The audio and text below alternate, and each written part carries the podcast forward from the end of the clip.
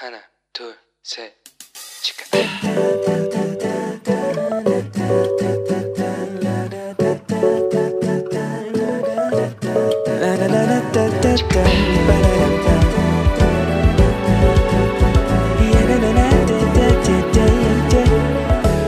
we go. Hello，欢迎大家又回到石头们的青春日记，我是你人生应援团的头号粉丝 Annie。 上一次啊，我们聊到了失败不是成功之母，那失败究竟代表了什么呢？而我们又是为了什么要忍受不断的失败？大家还记得吗？对，没错，失败是成熟之母。所以，上帝呀、为了要让我们变得成熟，所以他才会允许，或者说设计了失败在我们人生的计划里面。因为如果没有失败的话，按照我们人这种就是眼高心大的态度，早就不知道骄傲到飞到哪里去了，对吧？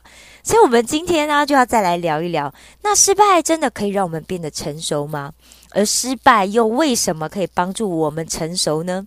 首先，我们来看看这个世界对成功的定义。那最简单的啊，就是呃，用我们考试成绩来看好了。那很简单啊，一百分就是成功，满分就是成功，没有一百分就是失败。像我小时候印象最深刻的一件事，就是我小学一年级的时候，有一次老师就说：“诶，这一次期中考之后，我们大家要去校外教学哦。那因为很远，要搭巴士，所以每一个人就要交一个搭巴士的费用。”我回家之后啊，就跟我爸讲这件事情，我很兴奋。我很想去，因为小学嘛，第一次也不知道什么是校外教学，就很想跟同学一起去。那我爸就讲说：“好啊，那你这次考试第一名，我就让你去啊。”哇，虽然我当时只有一年级，但我就很紧张，因为我很想去嘛。但我又很怕我自己考不到第一名啊，因为我们班上聪明的同学很多啊。那所以我就很努力呀、结果那一次考试，我真的拿到第一名诶、所以回家之后，当然就很兴奋呐、很高兴。就我爸回来，我就跟我说：“爸爸，我这一次考试第一名呢。”那我心里在想什么？对，就是我终于可以去参加校外教学了吧？耶！哎，没想到我爸竟然就问我说：“那你考几分？”诶，那一次很妙的是，我没有一科考一百分，但是我考第一名。结果我爸就说：“诶，没有一百分，那就你就不算第一名啊，所以你不能去。”哇！我当时啊，站在我们家那个一楼到二楼的楼梯中间，我不骗你，我当时真的眼泪马上就掉下来了，根本不用比赛什么十秒掉泪，我一秒就掉泪了。虽然我没有一科考到第一百分啊，但是我不是也拿到第一名了吗？为什么我还是不能去？哇！当时真的超级超级委屈耶！而且我觉得我好不容易才达到跟爸爸约定的第一名嘛，但是却不能够得到当时我爸答应让我去的校外教学。虽然我爸后来还是让我去了啦，因为毕竟第一名嘛，但是我就一直会觉得说，哦，那是一个被施舍来的奖赏，我其实是没有资格去的，因为按照我爸的标准啊，我原本是不可以去的，因此。这件事情真的就是我从小到大到现在的阴影。我虽然拿了第一名，但是我没有拿到一百分，所以我还是没有实现我的愿望的资格。那对我来讲就是失败。但是那一天呢，我看到一篇文章，那它里面就说了以色列人他们对教育的看法。那假如我们现在来画一个正方形，然后呢，在这个正方形里面呢、我们画一个跟正方形四边相接的大圆形的话，那么这个圆形的面积大概就会占这个正方形的七十六点五趴左右。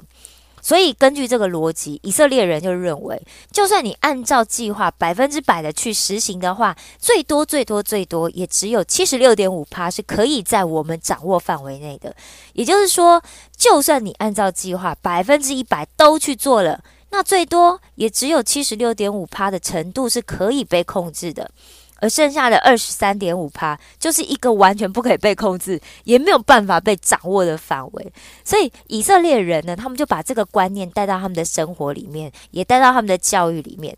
那如果他们的孩子啊，在学校里面拿到七十六分的时候，爸爸妈妈就会认为说：“哎，这个小孩已经尽力了啦，他们已经做到他可以掌握的最大范围了。”那如果有八十分、九十分的话，哇塞，那些都是出于恩典。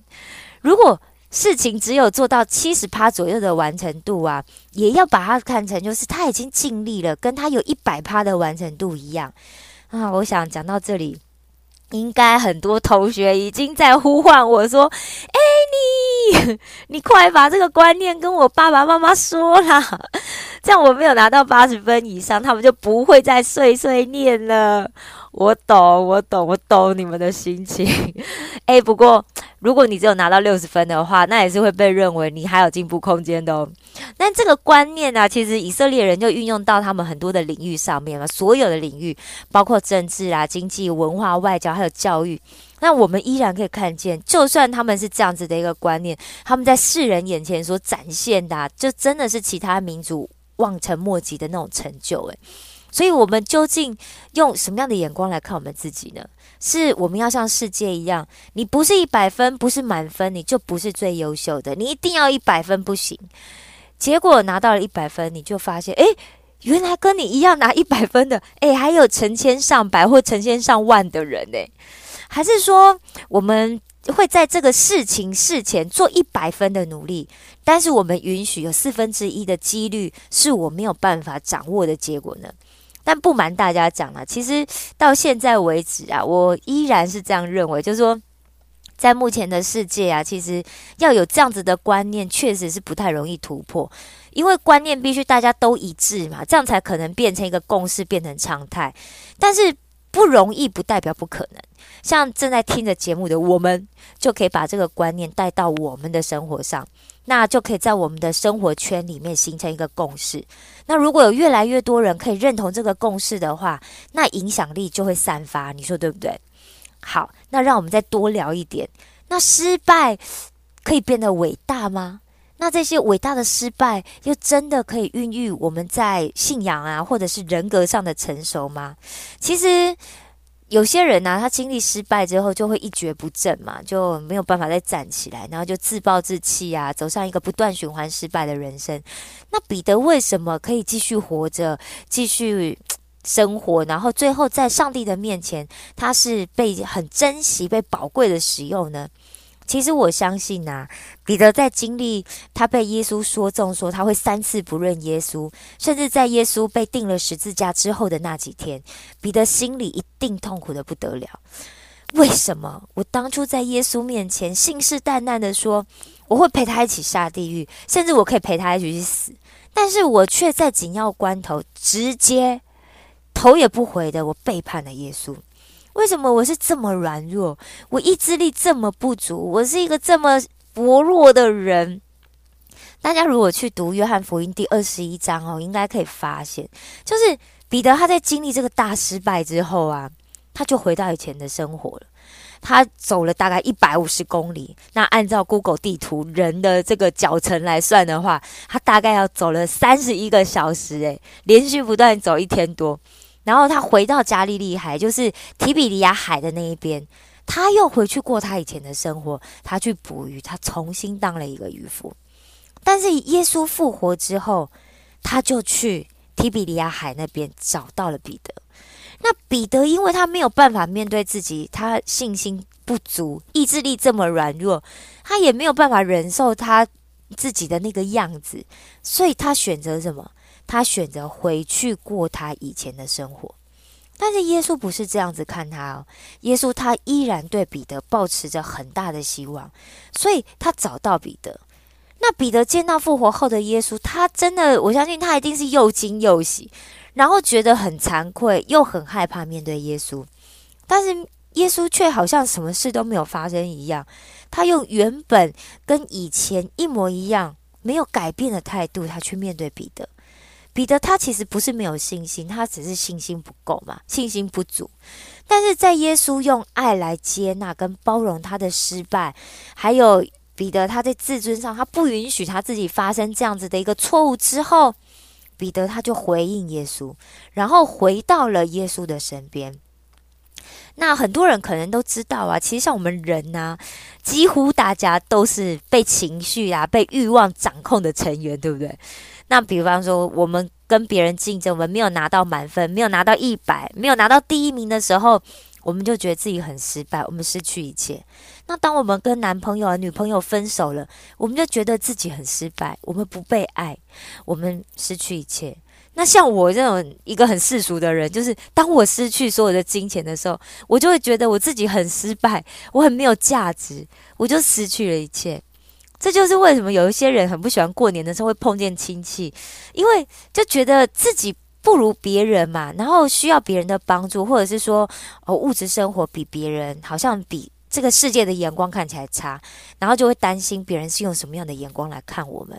这是因为，其实我们真的还没有很彻底的把“天堂就是我家，天家就是我家，天父就是我的父亲”的概念，深深的种植在我们心里的原因。所以，如果我们认真的去想一想，在这个世界啊，其实有一次考试没有拿到一百分，或者是我跟现在男朋友、女朋友分手了，然后或者是我失现在失去了我所有的金钱。其实我们也不过就是失去一个最微不足道的东西而已。为什么？因为当我们遇见了上帝，上帝才是我身为一个人在这一生当中所能够得到的东西当中最宝贵的，而且永远不会改变的。其实就像我常会讲啊，就是说，如果不是上帝的话，其实我们连今天早上都不会有可以起床的呼吸。耶，你说对不对？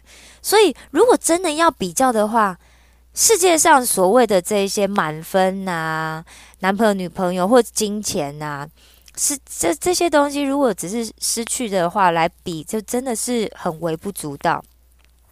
但是我们得到的上帝却是无比的珍贵。所以话说回来啊，当我面对失败的时候，我有没有做什么可以去让我变得更成熟？我心理上更加更加成长？那？我觉得在圣经里面呢，我看到，比方说像摩西，摩西他是借着祷告来获得他解决问题的方法。那在创世纪的十五章二十五节那边呢，就有讲到，因为他们那时候在旷野嘛，就没有水，他们走到一个地方，但那个地方的水是苦的啊，所以耶和华就只是他一棵树，他把树丢在水里，水就变甜了。所以其实把苦水变甜的方法就在眼前呢，就是。在我们把问题带到神的面前去祷告以前，其实摩西也是跟以色列人跟我们一样嘛，都不知道问题的答案呢。但是他祷告了，所以他在祷告里面，神就给了他答案。那神就透过摩西把马拉的苦水变成甜的了。那我觉得其实像大家就是，呃。等待这件事情啊，确实是会帮我帮助我们的生命变得更成熟、更成长。举一个例子啊，台东的呃，台湾的东部有一个地方叫台东，那台东呢有一个地方叫做池上。那因为这那边呢没有什么工厂，所以从山上流下来的那个山泉水的水质就非常的干净清澈。然后另外在池上，呃，因为池上它是在山，大概海拔其实不算很高了，两百五到两百九十三左右这个地方，那它日夜温差很大，所以这边的稻米生长期就比其他地方来的长，那它种出来的稻米品质就特别的优良。那这边稻米的那个香气跟甜味啊，在经过就太阳这样子一个长时间的照射之后，其实就更增加它在煮成饭以后的口感跟韵味。所以池上那边啊，就台东有一个很知名的饭店的主厨啊，他就传授了一个怎么样把池上米煮的好吃的秘诀。好，那首先，哦，这个当然饭煮熟之后啊，他就说饭煮熟之后。要先焖饭，那一般焖饭的时间呢，要十到十五分钟。那焖完之后，你要打开盖子，然后让热气来散掉。那通常呢，煮好的饭呢，它会分成上中下三层。那上层呢，它的口感比较好；那中层会比较硬；那下层呢，但是就会变比较软。所以焖饭以后还要松饭，就是把饭拌开。那搅拌来让这些中间的水分来挥发，那这样子米饭啊，它们就可以比较均匀的膨胀，那口感就可以比较一致。那所以，但是松饭之后还要再焖五分钟，就是让这个米饭啊可以稍微降温一下，然后让它稍微再变硬一点点，这样子口感啊才会软硬适中。所以煮出来的饭要变得好吃，其实是取决于肚子饿的人可以忍耐多久，对吧？当然，饭刚煮好就可以吃了啦，也很好吃，但是绝对会跟等待之后再吃的那种口感跟香气不同。像现在大家最这 corona 状态里面啊，大家就是想说，哎呦，谁就点外卖，谁最快送到就是最好啊，或者是像之前就是只营业到九点嘛，餐厅只营业到九点，有时候真的是时间来不及，你只能去麦当劳啊、Monster 区啊，对不对？肯德基呀这些地方就点素食来吃。但是，如果我们总是想要快一点、轻松一点就可以听到神的话语的话，我们不想经历失败，我们就想要成功的话，那我们可能就会像是：诶，只要有的吃就好，我只要有听到上帝交代的话就好。